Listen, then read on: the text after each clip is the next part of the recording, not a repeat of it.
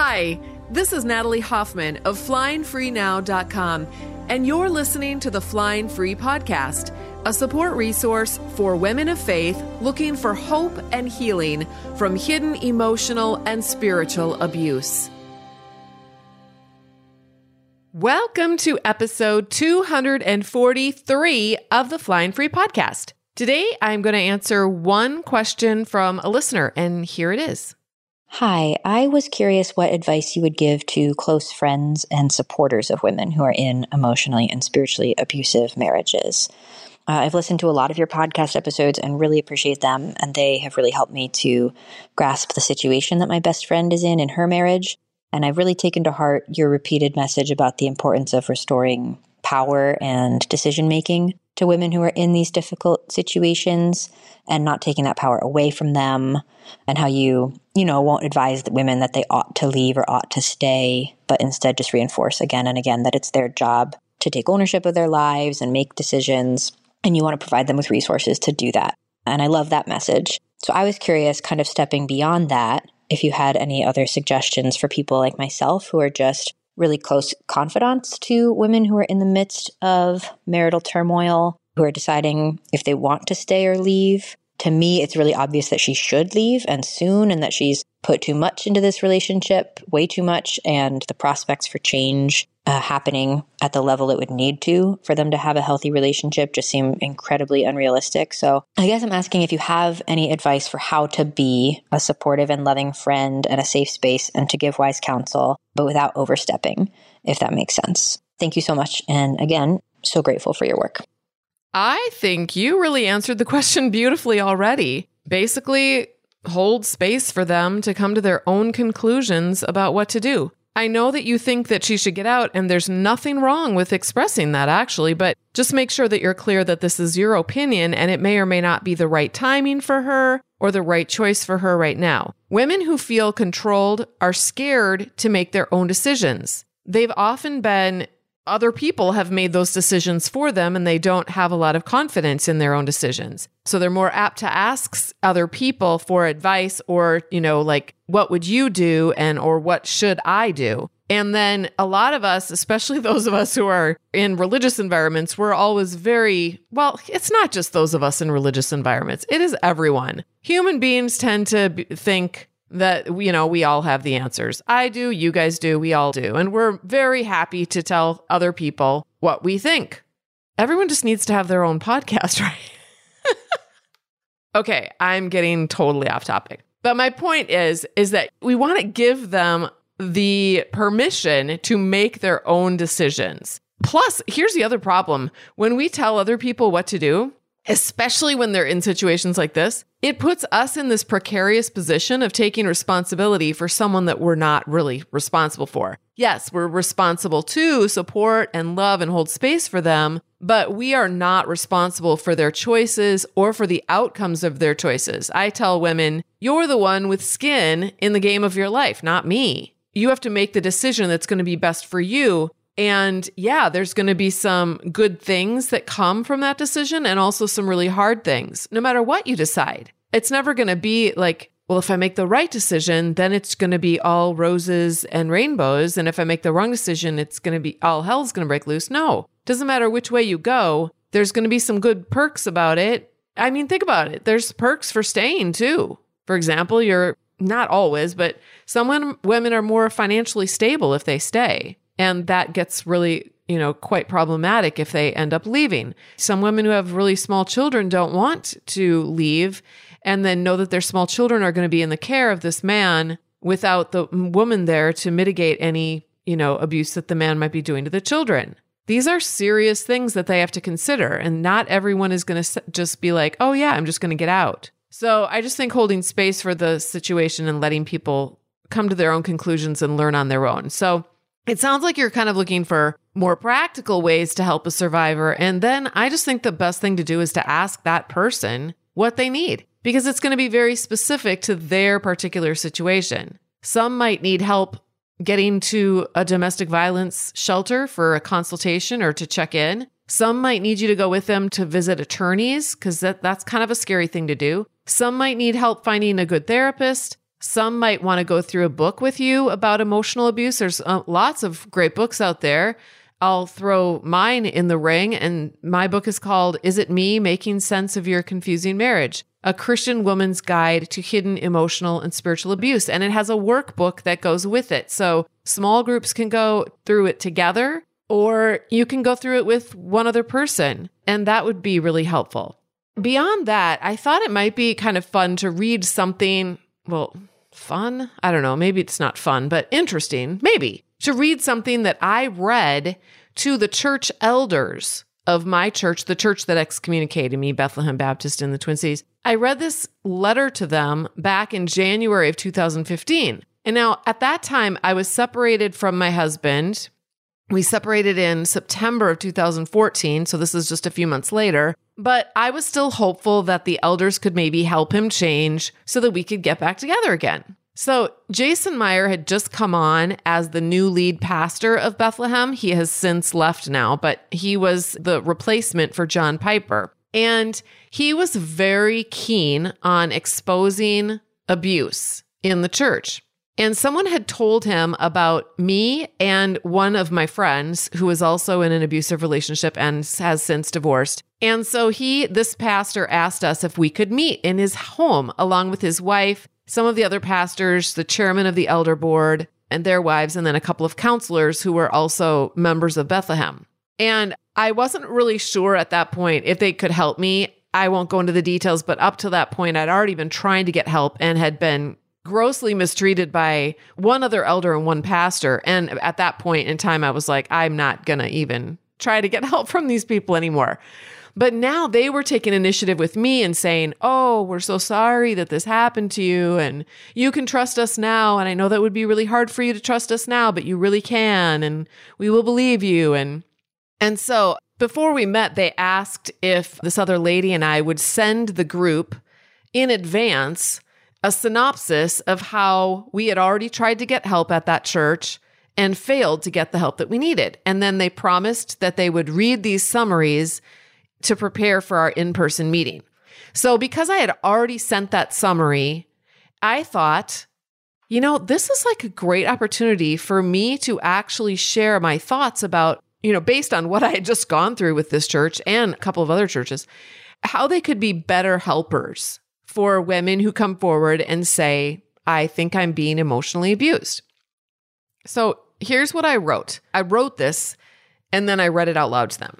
Abuse strikes women of all backgrounds and personalities. I would never have dreamed that I could be taken in by any kind of abuse. I didn't even realize that was what was happening to me. Even now, it feels strange to use that terminology, and I am uncomfortable with it. Each time I would step forward to get help with my marriage, the helpers would see me as being perfectly capable of dealing with our problems. My husband, on the other hand, would appear insecure and quiet and browbeaten. I couldn't get anyone to help me figure out the mysterious dynamic that was at play in our marriage. So these are my thoughts about how a church could help or hurt a target of abuse and her children. And these thoughts are based on my personal experience of 23 years of dealing with covert abuse, as well as listening to the experiences of other women in our church and reading extensively on the subject. Number one, very few, if any, Christian women want to go to an elder or pastor and air their husband's dirty laundry. So when one of them musters up the guts to do so, that should send a message right from the get go that there is something serious going on in that marriage. The woman may come across angry.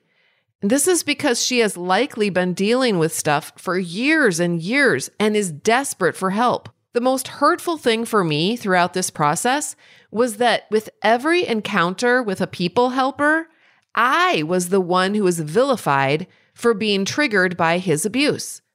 So then the focus became my reaction to the abuse rather than his abuse of me. People helpers need to be okay with anger. Anger is part of grief work. It can be addressed after the original problem has been handled. Most of the time, when that happens, the anger dissipates because relief and closure come. I didn't want to be angry. I wanted to be a sweet, gentle soul. I was forced into this adversarial role because nobody would help me. And that only increased the anger and frustration. This type of anger is rooted in deep hurt and loss, and that needs to be grieved. Number two, there are many reasons a woman is afraid to step forward. Here are a few that I experienced. Well, I'm a sinner too. Would I want my husband to tattle on my sins? So the husband regularly is using this tactic of sin leveling on the woman. So she's paranoid about this. Or she might think, I will betray my husband. I want to be a faithful wife and protect his reputation. He will be humiliated, and I don't want to see that happen. This is because on the back end, the husband is saying things to make her feel guilty if she should step forward. Or she might think, I'm afraid my husband will dislike me even more, and I want him to love me. This will ruin any hopes of that happening now. And what if nobody believes me? The husband is treating her poorly when she tries to get help. He makes her feel like she's stupid, like she's overreacting, making a mountain out of a molehill. He makes sure that she knows he is disgusted with her weakness and vulnerability. She might think, is it really that big of a deal? Why can't I just deal with it on my own? Again, the husband is feeding this mentality. And when others make light of anything she shares, she feels even more stuck, like the problem is really hers and she should be able to get it together and solve it. But she can't because in reality, the problem is her husband's beliefs and behaviors. She might think, well, I will be admitting failure, that I can't hold this marriage together anymore, and, or that I'm not trusting God enough. I should try harder to respond in more godly ways.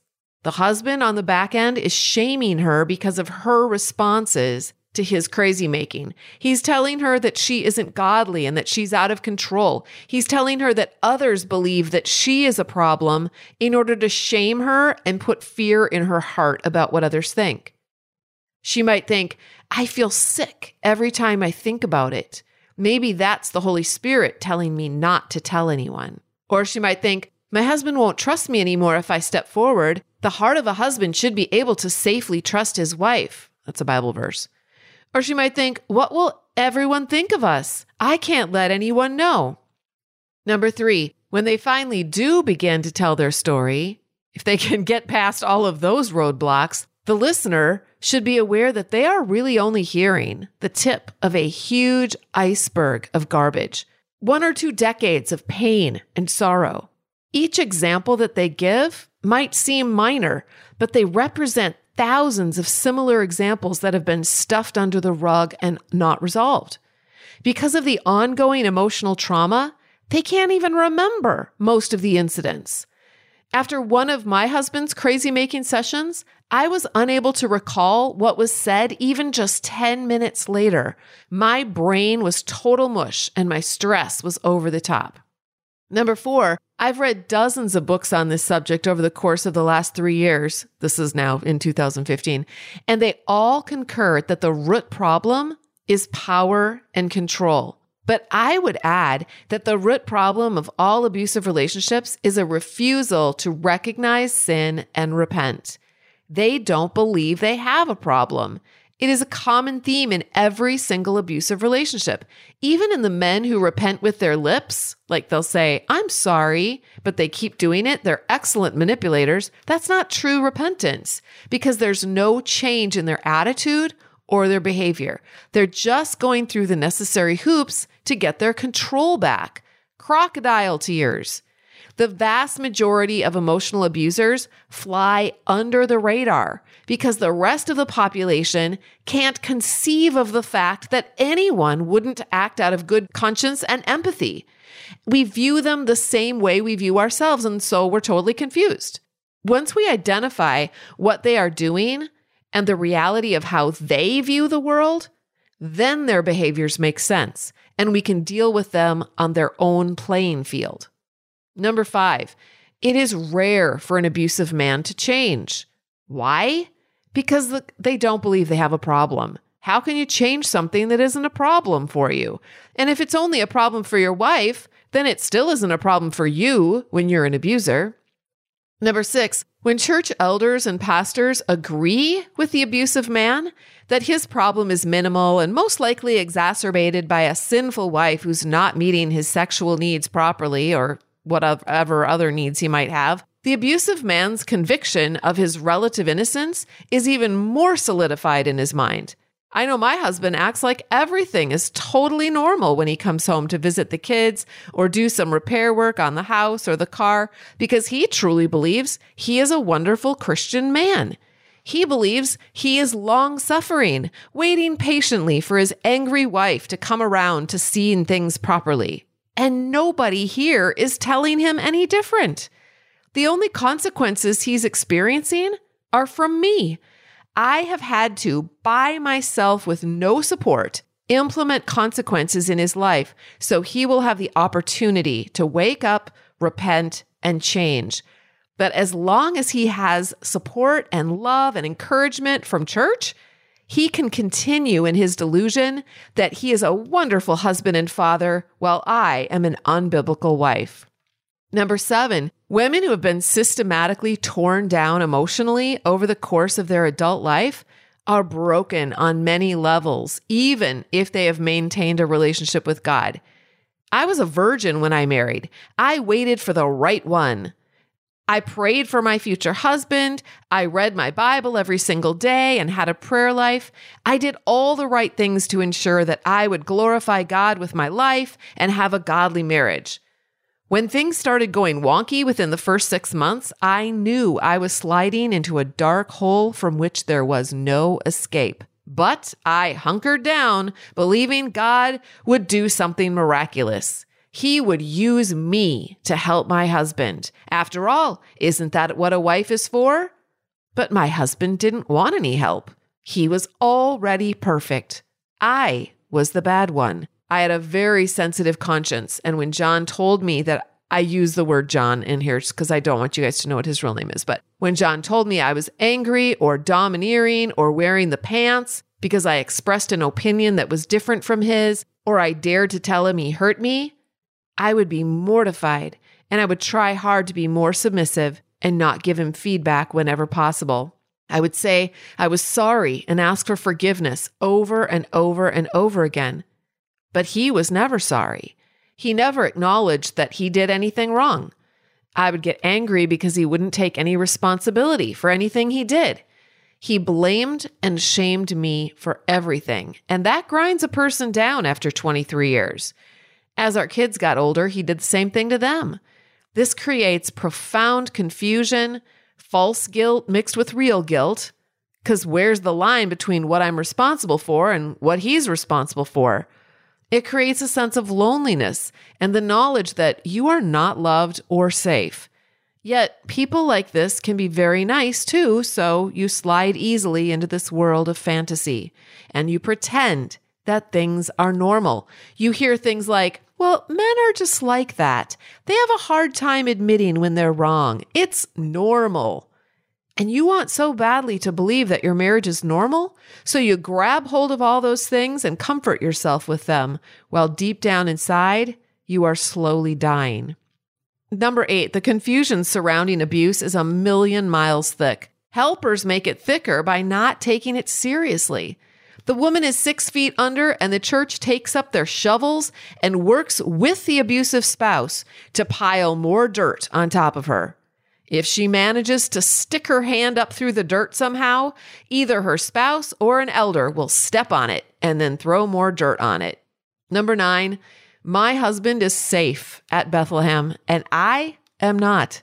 He faithfully attends, but I'm at home now. When I was first starting to realize that Bethlehem wanted nothing to do with me and my problems, I became aware of other women who were in abusive situations. Shannon, the name has been changed, and her family sit in front of us at church most Sundays, and her verbally abusive husband raises his hand in worship, totally confirmed in his delusion that he is a wonderful Christian man. There are many such delusional men at Bethlehem, but they don't fool God.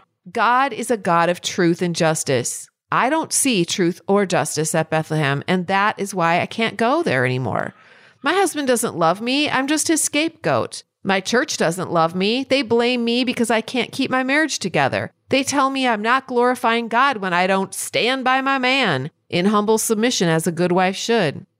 Number 10, we need to define and understand forgiveness better. I have never had a problem forgiving. God wired my personality to believe the best about people, and I love extending grace. My husband has told me that the opposite is true about me. He considers all feedback from me to be vindictive and graceless because he refuses all feedback. But he is a liar, and I'm finally realizing that I don't have to believe his lies anymore. My mom always told me when I was growing up that I was the most forgiving person she knew. I've had several relationships with people who have mistreated me and taken advantage of me. I have forgiven them and looked for ways to do them good. I have forgiven my husband countless times, even though he has never asked. Yet, because I am finally implementing consequences, I have been labeled as an unforgiving, bitter woman.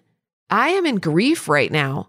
I'm facing the facts admitting the reality of my situation, realizing my husband really doesn't love me and won't fight for me or our marriage, and I'm coming to terms with that loss. Part of the grief work I'm heavily into right now is allowing myself to be angry for how my husband has destroyed our family. But you know what? I'm not bitter. And here's how I know. Whenever he shows small signs that he might be coming around, I am immediately ready in all my emotions and with all my heart to move toward him and be vulnerable. I want so badly to be able to have an intimate relationship with him. I want to love him and support him and lift him up. A bitter woman would not feel those things. I have forgiven him and I continue to forgive him as he continues to sin against me. But this does not mean I am safe with him or that I can spend my life with him anymore. It doesn't mean I overlook his behavior and pretend it isn't sinful and destructive to me and our children. Number 11, abusers lie. They lie first to themselves and then they lie to everyone else. They firmly believe their lies, so they can almost always convince others to believe them as well. If elders and pastors want to help in a domestic abuse case, they will need to stop saying that, well, it's just a matter of he said, she said. They need to start believing the victim. Are there situations where the woman is the liar and the husband is the innocent party telling the truth and being abused? Yes, but they are rare in the Christian community because of what is being taught about men and women. So, why isn't the knee jerk reaction to believe the woman? Most Christian women are trying hard to do what's right. They are covering up and pretending and coping and weeping and trying some more. To minimize what they're living with is the equivalent of kicking them in the gut and spitting on their face. That's how much it hurts. Number 12, in my experience, when I would share my story, the people helper would believe me, and then they would hear my husband's version and believe him. His version was more palatable, and he was calm and nice and kind of shy, while I was hysterically emotional. My husband would make me out to be the controlling, angry, emotional, nasty woman, and he would do it in a quiet, kind of hesitant way. He would come across humble and sad and sorry, sort of henpecked. This stereotypical paradigm would feel familiar and comfortable to the helper. It would make sense, especially if the helper was a man. And from then on, this is the box they would put us in. All advice and counsel would flow from this story. Since I had no awareness of what was going on at any level, I was not able to articulate it so that anyone could understand. And this is why it is of mount importance for the counselor or the people helper to be well versed in emotional abuse so they can see through the smoke screens and help the woman put words to her problem, define her problem. Now, I did give one of the elders some books to read so that he could learn, and I gave some things to the other pastor as well. And they never gave me any feedback on any of those things. So I don't know if they read anything or not. If they did, it certainly did not make any difference in how they perceived our situation or how they helped us. Number 13, the abuser doesn't want the help. The victim wants the help. But the abuser, interestingly enough, gets all the counseling and support. The elder and the other pastor have put in hours and hours of time helping my husband. And I have heard my husband scoff about their help behind their backs because he doesn't want help. He's only going through the appropriate hoops in order to gain allies and ultimately gain control of me and his family again. On the other hand, nobody has reached out to me or my eight children still living at home. Not one person. Two of my older boys tried to tell the elder, but he didn't believe them.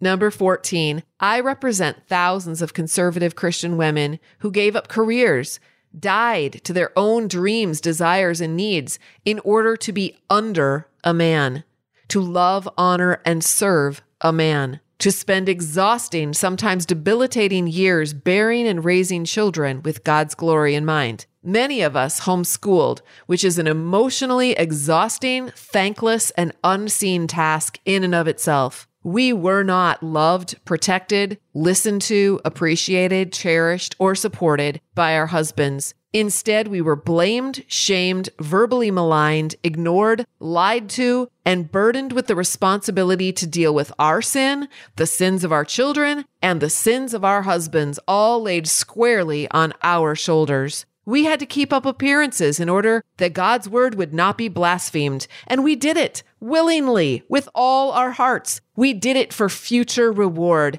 to please God alone, to set a good example for our children, to imitate Christ. Suffering was held in high esteem. Debasing ourselves was a godly quality. We were warned not to tear our houses down, but rather to overlook a multitude of sins, to forgive and forget, to wait patiently for God to convict, because we're not the Holy Spirit, to esteem others higher than ourselves, to submit and don't be a Jezebel, that soft answers would turn away our husband's wrath. So if he's angry, it's our fault. And I could go on and on and on.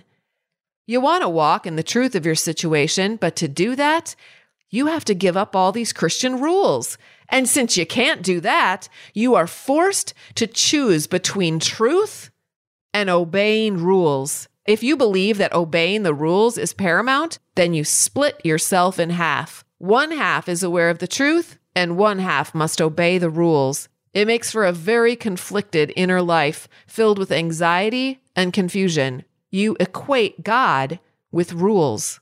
Number 15, I think every leader at Bethlehem needs to revisit some previous beliefs about when divorce is biblically acceptable and when it is not. One of the most horrific feelings for a Christian target of abuse is that she can never escape without disobeying God and bringing dishonor to his name. Nothing could be further from the truth. Staying with an abuser and enabling him to abuse with impunity does not bring glory to God. When the world looks at Christians, they see a bunch of hypocrites who throw women under the bus. Jesus didn't do that. He spoke harshly to abusers and hypocrites, but he showed grace and love to the weak, the repentant, and the unwanted, and he gave dignity and honor to women. That's what the world needs to see. But instead, the church throws the law at the woman who dares to stand up against it, and it showers the abuser with grace and mercy. That only perpetuates the problem and keeps those men in the church service raising their hands in worship with a smile on their face while their families die. It's sickening. Number 16, the children suffer because they don't understand all that is happening. Even older children are only vaguely aware of the depth of pain in the parent who is targeted, yet they are also hurting because they're being targeted as well. Often, when the mother finally stands up and creates boundaries and consequences, the abuser plays on the pity of the children. The abuser makes himself look to be the innocent party being targeted by the mean, unforgiving, rebellious mother. My husband slept in a camper and then in his car for several weeks, even though I had offered to pay for an apartment with my own earnings, and I encouraged him to get one. He made the kids think that I was the one making him suffer. He's told the children that I am brainwashing them. He's told them that he will come home as soon as mom lets me, making them think it's all up to me. Mom is really the only one truly parenting because she's the only adult in the family taking responsibility for anything. And this is pressure like you cannot imagine. Kids are kids. It's hard to parent with two of you, let alone one who is also creating drama and chaos of his own. When children see the mother fighting for her dignity and worth, fighting for the truth, fighting for justice, they don't know why exactly. All they see is the fight.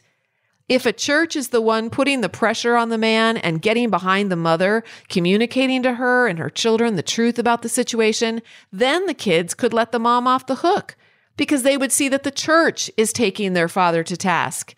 Instead of gaslighting them by saying, everything is fine, the church could help the kids see that dad's behavior is wrong. And then the kids could learn what is healthy and what is not healthy for their own futures.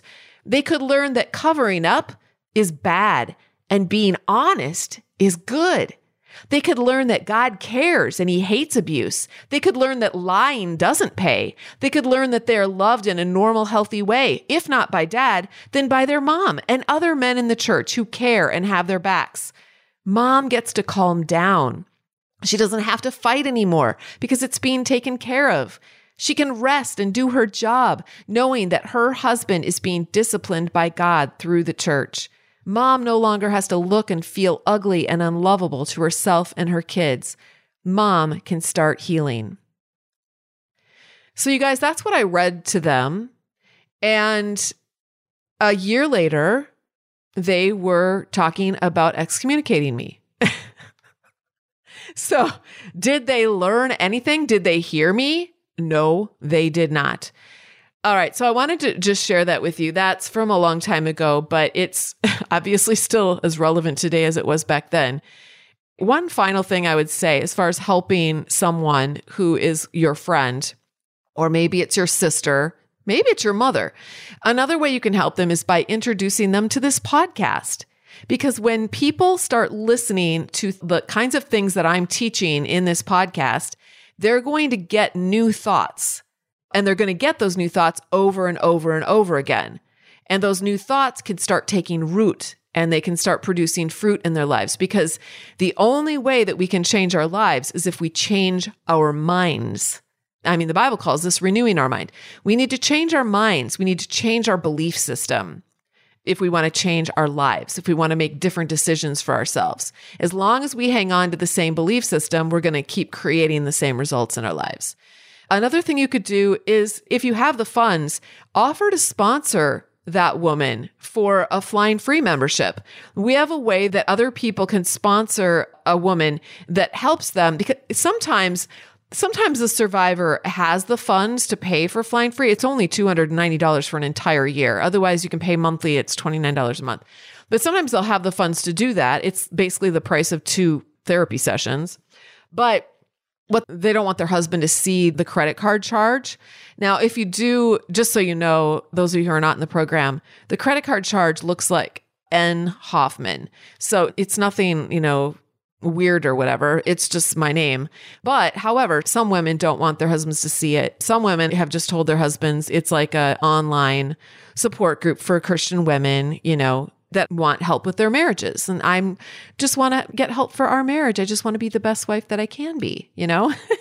and you you do change in ways that definitely change the dynamic in your marriage.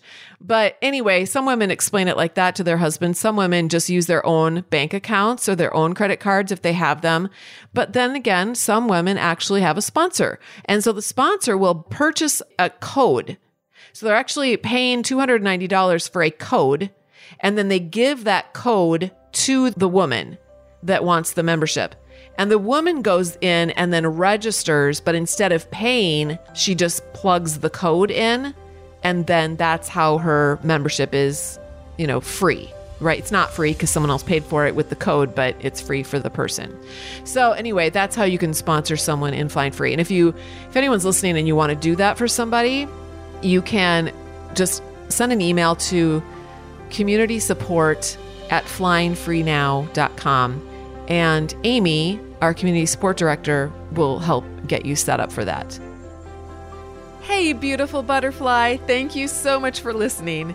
If you liked this episode, be sure to subscribe and then consider leaving a rating and review so others can find us. To connect with me and get a free chapter of my book, head over to flyingfreenow.com. And until next time, fly free.